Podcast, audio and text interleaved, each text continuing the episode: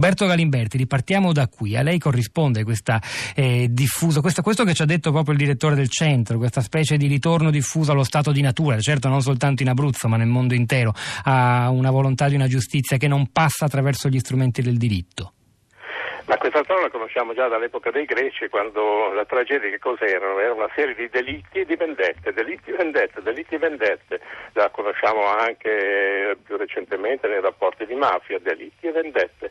Ora la vendetta è una catena interminabile e se assumiamo questo criterio per regolare i rapporti tra di noi, non finiremo mai di uccidere. Inoltre, colui che si vendica carica la, pu- la sua punizione caricata oltre che dal valore del delitto, anche dalla sua passione per la sofferenza che quel delitto ha indotto e quindi non è mai giusta la, la, vendetta e soprattutto è interminabile. Per questo abbiamo inventato la giustizia, cioè un terzo spassionato che giudica l'evento oggettivamente e non soggettivamente. Quanto poi questo ragazzo che ha ucciso, se è vero quello che ha riferito, come credo sia vero, la giornalista della stampa, beh, costui che si è fatto costruire una panchina davanti alla tomba e tutti i giorni ci andava, allora in lui il dolore già era già diventato delirio. Se ne è accorto qualcuno di questa situazione delirante? Cioè la follia è guardata o si guarda semplicemente il delitto, il rancore, la voglia di punizione, l'esigenza di giustizia. Si vedono le malattie, certo che si dovrebbero vedere. Una persona che tutti i giorni va al cimitero, si fa costruire una panchina e su quella panchina fa le sue meditazioni di vendetta, siamo già nella forma del delirio e il delirio va curato. Un ultimo messaggio, la leggo. Letizia, mi sembra che abbiamo creato una generazione di giovani incapaci di accettare il dolore, la morte, le cose brutte che nella vita possono succedere, giovani che perdono il senso delle cose e vedono solo il loro punto di vista, come quelli lasciati da una donna che poi la sfregiano o peggio. È triste un ingigantire se stessi nell'incapacità di accettare le contrarietà di qualunque tipo, gravi o meno gravi. E come commenterebbe quest'ultimo messaggio di Letizia? Siamo peggiorati nella nostra capacità di elaborazione del dolore e anche nel contenimento della risposta risposta. Quest'ultimo messaggio è importantissimo perché ci dice che ormai siamo diventati dei, dei soggetti emotivi che non riescono più a elaborare le loro emozioni e, la razionalità re, retrocede rispetto all'impatto emotivo.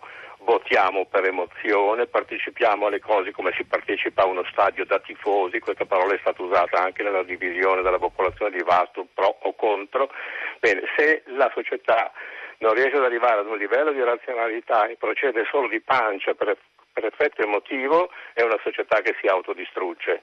Si tenga conto anche del fatto che qui qualche responsabilità ce l'hanno le istituzioni intesa non come istituzione giudiziaria che fa quello che può, ma a partire da quella prima istituzione che si chiama scuola che dovrebbe abituare i ragazzi a usare la ragione invece che l'immediatezza dell'emozione. E qui siamo in un buco e in una voragine di inefficienza spaventosa. Dopodiché abbiamo questi risultati.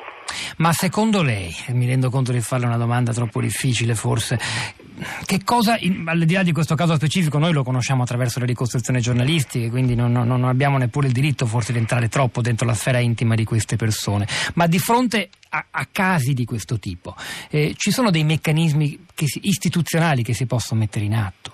Per evitare lo, lo, lo che, che, sfoci il tutto in una vendetta così irrazionale, che l'irrazionalità prenda possesso di un singolo e alla fine anche pare di una parte di comunità. E allora è necessario che ciascuno di noi diventi un soggetto attivo. Bisogna smettere di pensare che le istituzioni ci risolvono tutti i problemi, perché non sono all'altezza di questa cosa, non perché sono inefficienti, ma perché non possono. La vita è precaria ed è precaria per tutti.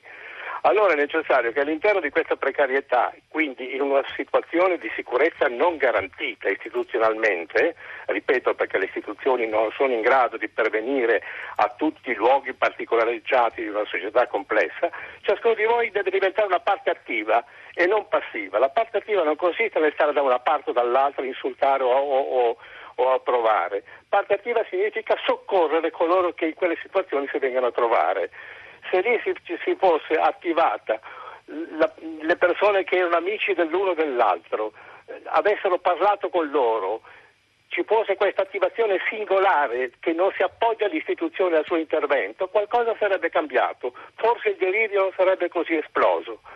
Non dobbiamo mm, affidarci alle istituzioni come a una grande mamma che ci tutela da tutti i rischi. La vita è precaria e proprio perché è precaria ciascuno deve diventare soggetto attivo.